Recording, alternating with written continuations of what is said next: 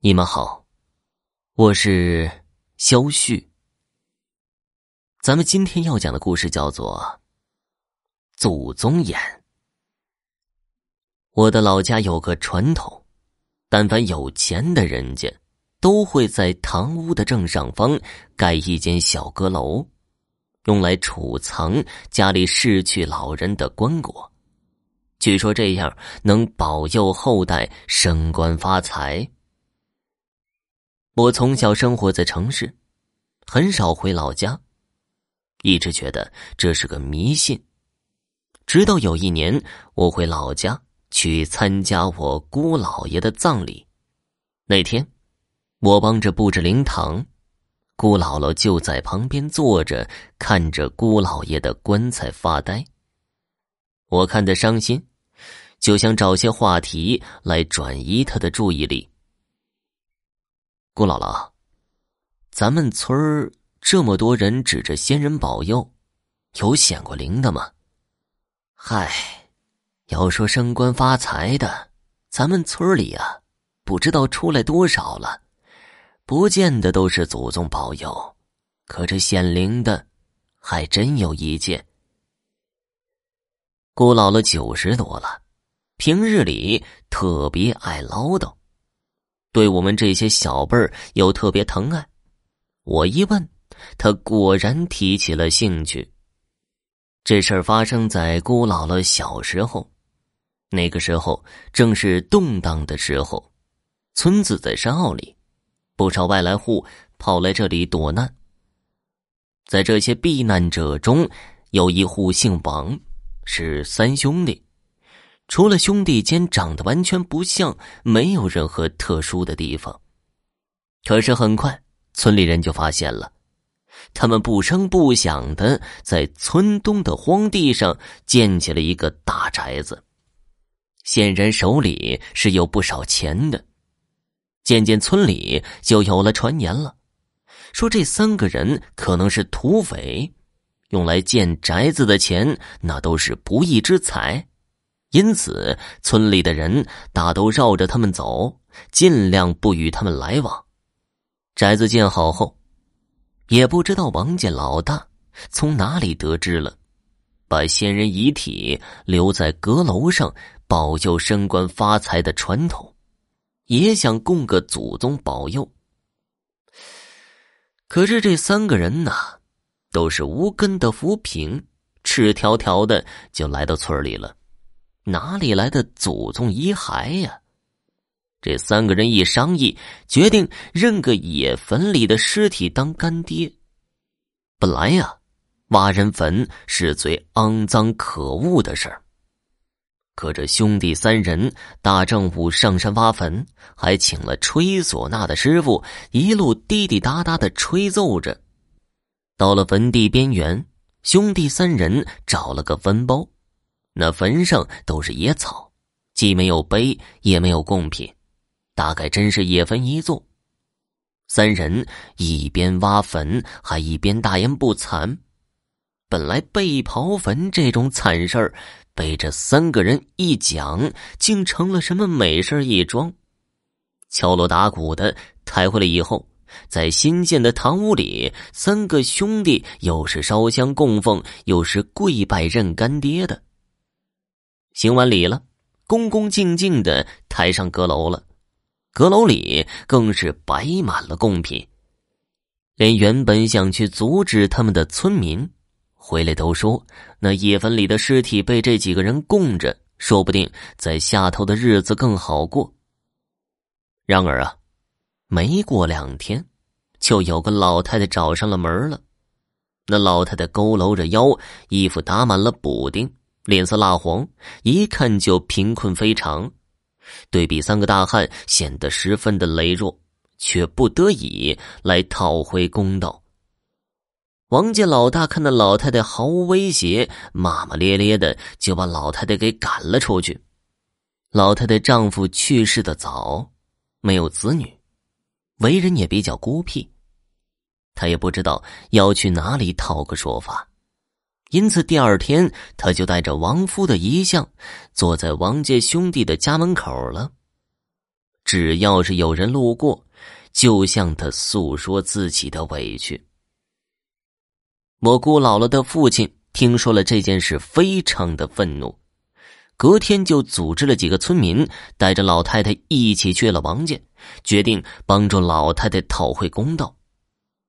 当天呢，三兄弟里只有老三在家。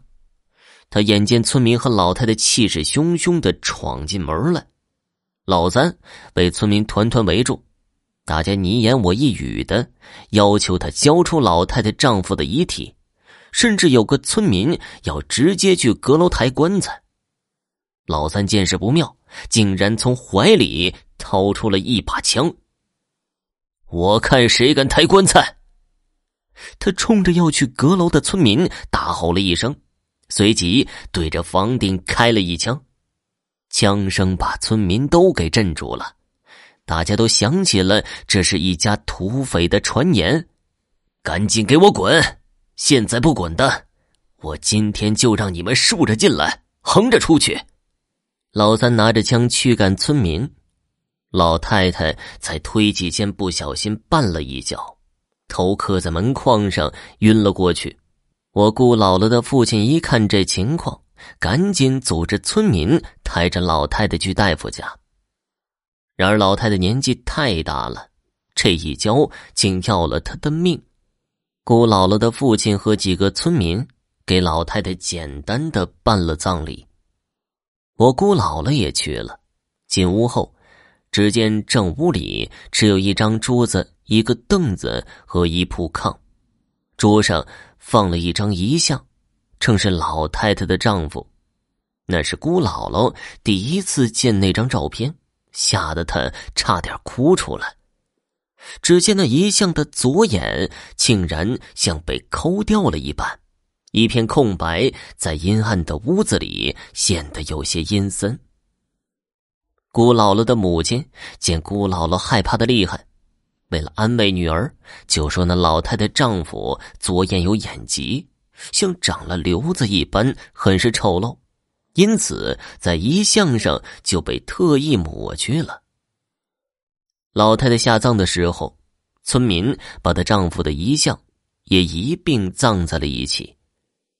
姑姥姥虽然只见过那遗像一次，可因为实在太过吓人，所以印象深刻。再说那王家兄弟吧，王老大，在老太太下葬后不久，就去找了村里的媒婆，想讨个媳妇儿。可是那媒婆也是极其厌恶这王家兄弟的，媒婆指着王家老大就是一顿的臭骂，说完就当着王家老大的面关上了大门。王家老大憋了一肚子的火气，像是要出一口气似的。没几天，就从别的村买了个傻姑娘回来，大张旗鼓的拜堂成亲了。很快，傻姑娘就怀孕了。几个月后，傻姑娘的肚子就显怀了。王家老大就开始领着她在村里显摆，特别喜欢在媒婆的门口和我姑姥姥家门口溜达，一边溜达还一边说风凉话。傻姑娘怀孕的期间，王家老二和王家老三也很快从偏远的山村买了媳妇儿。老二、老三是一起办的婚礼。那天，王家摆了流水席，有不少穷的吃不上饭的村民还是去了。大家吃着吃着，傻姑娘突然抱着肚子哀嚎起来。王家老大当下就撤了宴席，请了产婆。因为还没有足月，傻姑娘就给王家老大生了个儿子。这个小孩生下来就身体羸弱，哭声也很微弱，两天了也没有睁眼。王家老大对这个儿子十分上心，一直守在儿子的床边。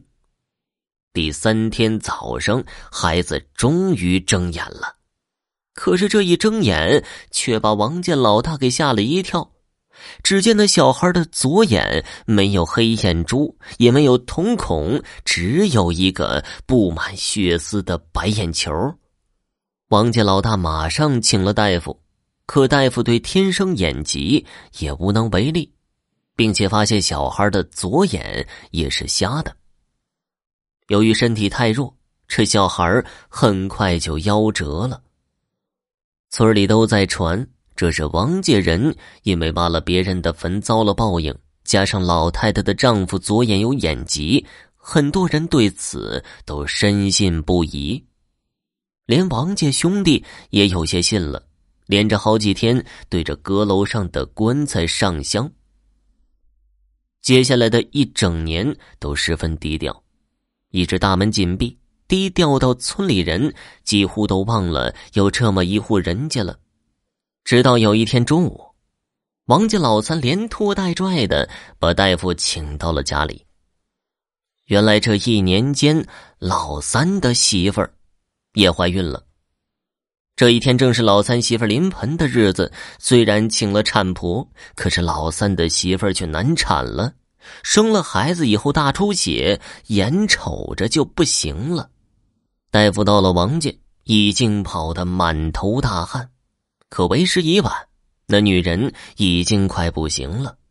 他死死拉住大夫的手，求他保住自己孩子的命。说完，脑袋一歪，就咽气儿了。老三见状，十分的悲伤，跪在女人床边大哭。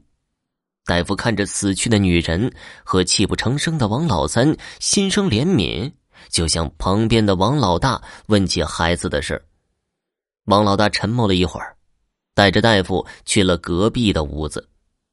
大夫一见那小孩，心下就暗叫不好。只见那个孩子正躺在床上睡觉。可是左眼皮却没有合拢，从眼球往外长着一串瘤子，一看就活不长久。果然不出大夫所料，这个小孩没活到满月就夭折了。王家三兄弟大受打击，坐在一起商量了一下，因为害怕真的断子绝孙，决定把堂屋阁楼上的棺材送走。小孩下葬的当天。三人就把阁楼上的棺材抬了出来，葬在了老太太墓的旁边。王老三在一个月以内失去了老婆和孩子，而且村里人都在传王老三的闲话，他人变得极其消瘦。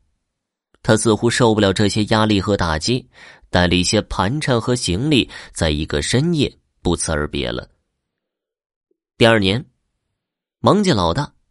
因为怕和傻姑娘再生出一个不健康的孩子，就去了隔壁村重新盖了房子，娶了媳妇儿。偌大的王家大宅只剩下王家老二夫妻和一个被扔下的傻姑娘。那一年冬天，姑姥姥和她母亲去山上给老太太扫墓，正好路过王家的宅子，就见傻姑娘正陪着一个一岁多的孩子玩耍。